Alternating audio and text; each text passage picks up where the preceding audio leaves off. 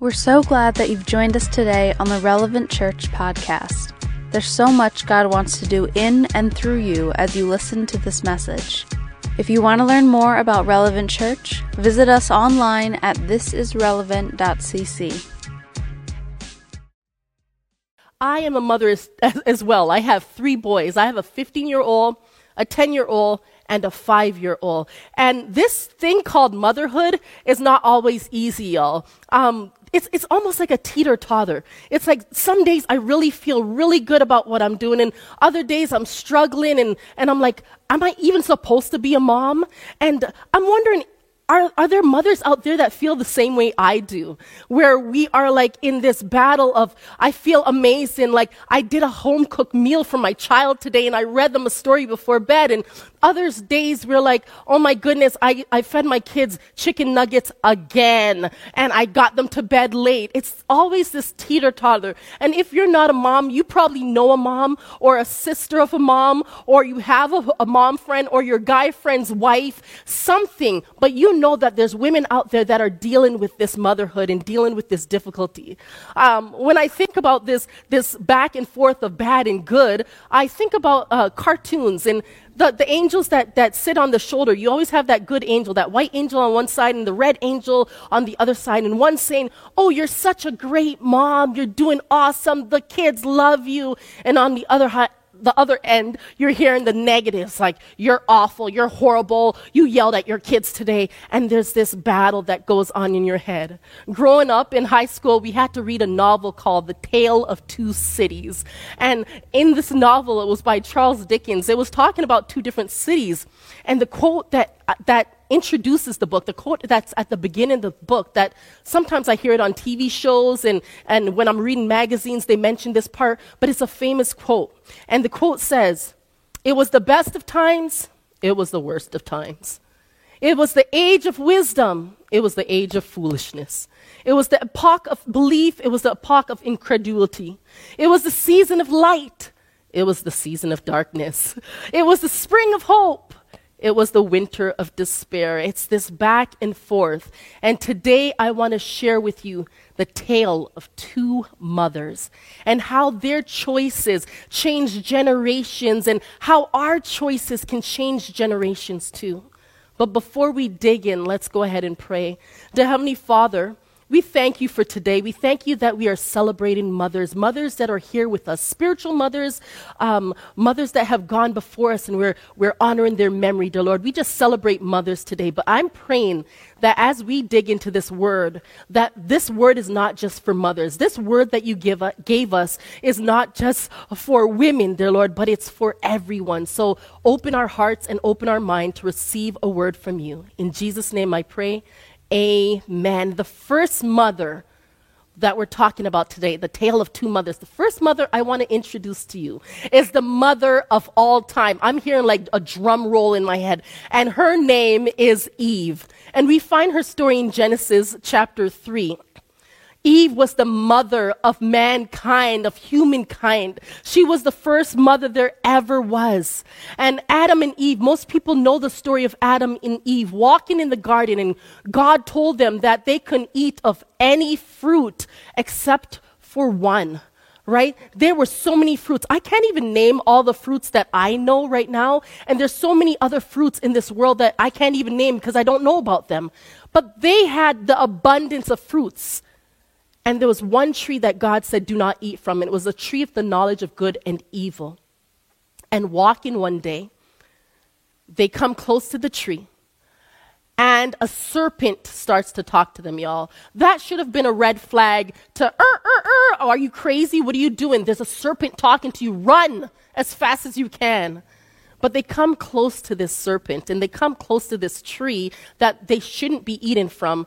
And we find in Genesis chapter 3, verses 4 and 5, it says, But the serpent said to the woman, You will not surely die, for God knows that when you eat of it, your eyes will be open and you will be like God, knowing good and evil. What? Are you really going to listen to this serpent when you've been walking with God, your creator, your Lord? You've talked to him on a daily, and this stranger in a tree is telling you to do what's contrary to what God is asking you to do, was opposite to what God is asking you to do. And she takes that fruit and she eats it, and her husband eats it. Adam eats it as well. And this is where sin enters the world. There's a separation between God and humanity. And just remember, our choices can change a generation.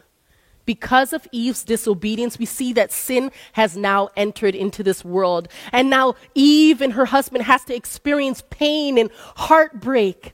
And Eve ends up pregnant and she has her first child. And of course, she's probably uh, given birth to this child in pain and in labor, right? That's why they call it labor. It's a lot of work. She gave birth to her first son and his name is Cain. And the joy that brings when you have a child. And then she gave birth to another child, and his name was Abel. And that joy that, sh- that, that um, you experience when you have children.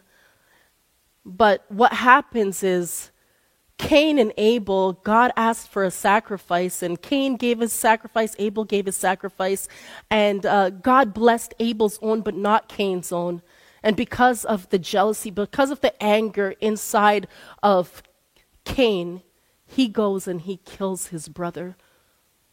It says in Genesis chapter 4, verse 8, it says, Cain spoke to Abel, his, his brother, and when they were in the field, Cain rose up against his brother Abel and killed him. Imagine the pain that Eve would have felt knowing that her son killed her, his brother. She had to witness, and uh, I'm imagining in the Bible they talk about people living for hundreds and hundreds of years. So I'm only going to assume that Eve lived for many, many, many years. So she was able to see her grandchildren, her great grand, her great great grandchildren. But the sad thing about this, it was a world of sin. So now she's experiencing the world descending into chaos and family members fighting and, and uh, people getting jealous and people killing each other. And she's experiencing this world of chaos because of the decision that she made. Sin is passed down from generation to generation. But she holds on to this promise. God in the Garden of Eden gave them a promise. And that we find that promise in Genesis chapter 3, verse 15. It says, I will put enmity between you and the woman. This is God talking to the serpent. I will put enmity between you and the woman, and between your offspring and her offspring. He shall bruise your head, and you shall bruise his heel. This is talking about a promise that one day there will be a Savior who will destroy the serpent's head. And mothers are passing down this promise from generation to generation. They're telling of the story of Eve and how she sinned and how sin uh, uh, and how sin is now in the world. And one day a woman will give birth to a savior and daughters are wondering, is it going to be me? Is it going to be me? And they're passing these stories down. And daughters are wondering, is this, is it going to be me? Is it going to be me? And thousands of years pass by and their hope begins to dwindle. There is no savior at that time and they're, they're wondering what's going on and they begin to forget about the promise. Remember, our choices can change generations. Now we have another mother, another mother, and this mother's name Mary. And we find her story in Luke chapter 1 if you want to read it for yourself. But Mary, aka mother of Jesus, is uh she's a virgin and she's engaged to be married to Joseph. And so God has chosen her to be the chosen one, that she would be the one to bring a Savior into the world. Mary's probably confused, but in Luke chapter 1, verse 28, it says, And he came to her and said, This is the angel of the Lord, came to her and said, Greetings, O favored one, the Lord is with you. First of all, can I can God say that to me? Can an angel come and tell me, "Oh favored one, greetings, the Lord is with me"? That would bring me so much joy, but what came after probably frightened and confused her because she was chosen to carry the savior But things are probably going through her head like, but God, I'm a virgin. I'm not even married yet. Like, if I'm pregnant, they're going to think that I committed adultery. And all these things are probably going through her head. But I like Luke chapter 1, verse 38, what she says. She replied to the angel and said, Let it be to me according to your word. Let it be to me. Whatever your will, God, let it be to me. I don't know what's going to happen, but I know you have the future in your hands. So whatever it is, Lord, let it be. And in that moment, the Holy Spirit came upon her and she became pregnant. See, the choices she made in raising her son brought positive results. She had to teach him how to walk. She had to teach him how to eat solid food. She had to teach him probably even how to read and how to sing and worship. See, Mary's choices resulted in something positive. And we find out in Luke chapter 2, verse 52, the Bible tells us that Jesus grew in wisdom and stature and favor with God and man. In order to grow in wisdom, she had to teach him God's word. She had to teach him right and wrong. She had to te- teach him good choices, making good choices. In order to grow in stature, she had to tell him what foods to eat, what not to eat, what, what time to go to bed so that he can grow in strength and in health. And then she also had to teach him how to love and how to be kind and how to treat others right. And that's how he, he gained favor with God and with man. But Mary was a, a mom, y'all. Just like Eve made choices and made mistakes, did you know that Mary made mistakes as well? And I could resonate with her because I've made a lot of mistakes. Let me tell you about this one time that after church, a bunch of us wanted to go to Indian restaurant. Why? Because I love Indian food. And we packed in different cars. I drove a different car that day. My husband drove separately, and a bunch of us just drove to Mishawaka, Indiana, to go and eat Indian food after uh, after service. And after an amazing day, we didn't want it to end. So we said, you know what, everybody, after we eat, let's go and chill at our house because the, the communication, the fun, the fellowship was so great that we didn't want it to end. So we all jumped in our cars. Of course, everybody scattered and we started on our way home. I was in Niles, Michigan, almost to my house, and I got a call. My phone rang, and I'm a person. If I don't know the number, I'm not picking up the phone. So I let it go to voicemail. If it's important, they'll leave a message. And that number called again. And so I said, okay, let me answer it because this is weird. And I picked up the phone and I, and as a mother, I heard a beautiful voice on the other end. It was my son. And I said, hey, sweetie, how you doing? He said, hi, mom. Where are you at? Well, I said, I'm, I'm almost home. I'm like literally down the street. Are, are you guys there already? Do you want me to pick up something? Do you want me to, to, to get something from the store? If, are you, you guys home already? And he says, No, mom. I'm, I'm at the restaurant still. My heart sank, y'all. How could a mother leave her child behind? I totally thought that he was in his dad's car or in somebody else's car on the way to our house, and we all left him at the restaurant. But I'm not the only one that makes mistakes because Mary did the exact same thing. After they've traveled all the way to Jerusalem, because every year they have a Passover feast in Jerusalem, and they traveled many, many days' uh, journey. And then on the way back, they're traveling, there's cousins around, there's family, there's friends. They're traveling in a big group. And Joseph is probably with his buddies talking up front, and Mary's behind with her girlfriends, her fair sisters, and they're chatting. And then after a day's journey, Joseph and Mary probably come together, and, and Joseph goes, So, um, how's Jesus doing? And Mary's like, What do you mean, how Jesus doing? Wasn't he with you? No. And they had to searched for him for three days before they found Jesus. They found that they left him at the temple in Jerusalem. One could only imagine how Mary felt. Like for me, it was only a few minutes, but for Mary, it was days that they misplaced where Jesus was. And mothers, we champion our children. Mary championed Jesus in his very first miracle. They went to a wedding. And at this wedding, all the wine ran out. Can you believe that? All the drinks ran out. And, and Jesus is asking, I mean, not Jesus, Mary is asking, like, what, what do we do now? And it says in John chapter 2, verse 3 to 5, it says, When the wi- wine ran out, the mother of Jesus said to him, They have no wine. And Jesus said to her, Woman, what does this have to do with me? My hour has not yet come. His mother said to the servants, Do whatever he tells you to do.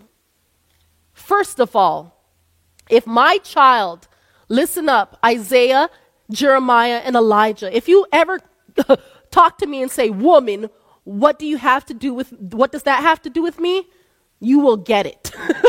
but, anyways, he's, he is telling her, like, what, what do you want me to do? Like, the wine ran out, so what? And Mary believes so much in her son. She knows that he has power. She knows that there's something special about her son. And she tells the servants, do whatever he tells you to do. They hesitate. It seems weird, right? He asks them to fill these jugs full of water. Nobody wants to drink water at a, a wedding, but they do what he says. And that's when we experience the first miracle the water turns to wine. And as a mother, um, she had to experience great pain. Mary watched her son being executed in the most horrible way. She had to see him being uh, punished and being, um, being uh, whipped for our sins, for what we've done, for the sins of, of Eve that has passed down from generations and generations. I can't even look at my child with a cut without feeling hurt and wanting to take that pain away. I remember my son having to go to the hospital for an asthma attack, and I just wanted to take it upon myself. Let me go through that pain. But then also, Mary experienced great joy. If we look in, in Luke chapter 24, verses 6, it says, He is not here, but has risen. Remember how he told you while he was still in Galilee that the Son of Man must be delivered into the hands of sinful men and be crucified on the third day and rise? And they remembered his words and returned from the tomb. They told all these things to the eleven and to all the rest. Now it was Mary, listen up, ladies, it was Mary Magdalene and Joanna and Mary, the mother of James, and the other women with them who told these things to the apostle. Did you not hear that?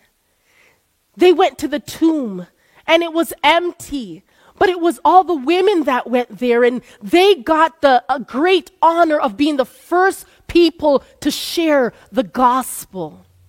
So, mothers out there, remember that your choices can change generations. Jesus, our Savior, is alive. He's beaten death, He's beaten the grave. Our choices can change generation. The two tales of two mothers. In some ways, they are so similar. Both are mothers, right? Um, Eve and Mary are both mothers. Both women give birth to sons. Both love their children. Both made mistakes. Both women experienced pain and suffering. Both saw a son die. But in other ways, these women are very, very different. You see, uh, Eve was disobedient and unwilling to do God's will, and Mary was obedient and willing to do God's will. Eve bought, brought sin into the world, but Mary brought a savior into the world. You see, Eve was cursed because of her disobedience, and Mary was blessed because of her obedience. Eve listened to the voice of Satan when Mary listened to the voice of God. Eve raised Cain, who was the taker of life, and we experienced the first murder in, the, in life's history. And then Mary is raised Jesus, which is the giver of life. Eve brought death into this world, but Mary brought life, eternal life into this world through her son, Jesus Christ. We experience the tale of these two mothers. M- which mother would you take advice from? Not just the moms out there, I'm talking to everybody. Which mother would you take advice from? Which mother would you want to follow her example? Which mother would you want to be like? Our choices can change generations. My prayer today is that we take Mary's word at heart and we make it our own word. Her choices and her words are still changing generations. Her choice, number one, to have faith in him. Remember in Luke chapter 1, verse 38, she says, Behold, I am a servant of the Lord. Let it be to me according to your word. Are we saying, Lord, let your will be done? Whatever you say, I'm not going to try to figure it out for myself. I'm not going to try to come up with my own plan. I'm going to use your plan. So, Lord, let it be to me according to your word. Number two, her choice to obey him. We should do what Mary told the servants to do in John chapter 2, verse 5, when she said, Do whatever he tells you. Are we willing to do whatever God is telling us to do? I know at our church we have a saying, Listen to God, do what he says, plain and simple. Are we willing to obey him? Number three, believe that he can do miracles. Mary knew that her son, Jesus, can do miracles by turning the water into wine. And He can turn your mess into a message. He can turn our mess into miracles. Are you willing to believe that He can do miracles? And her choice to accept Him as Savior. Mary witnessed her son die on the cross, but she was also a witness to the empty tomb you too can experience the reality of a risen Savior. You too can choose to make this decision that changes generations. The tale of two mothers leads to the tale of two endings. There's two endings in Deuteronomy chapter 30, verses 19 and 20. It says, I've called heaven and earth to witness against you today that I have set before you life and death blessings and curse. Therefore, choose life that you and your offsprings may live. It says, therefore, choose life that you and your offsprings may live. You and your generations and generations and generations can live. But some of us are probably thinking, we are the offsprings of Eve. We are sinful. We were born into sin and shaped in iniquity. But because of God's blood, because of the sacrifice he made on the cross, we have been brought, bought by his blood and our his DNA runs through us, us as Christians. We have been adopted into the family of God. Therefore, we need to walk in it by number one, remember, having faith in Him. Number two, obeying Him. Number three, believing in Him. But not just believing in Him, believe Him. And number four, accepting Him because your choices can change generations.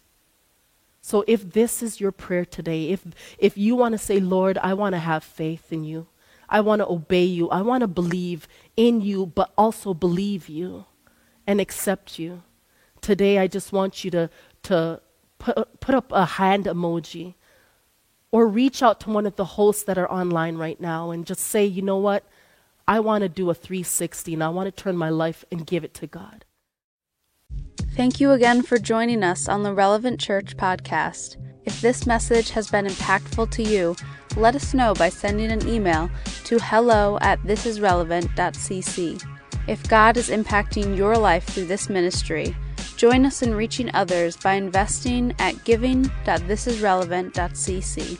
Don't forget to subscribe to our podcast for more messages like this one.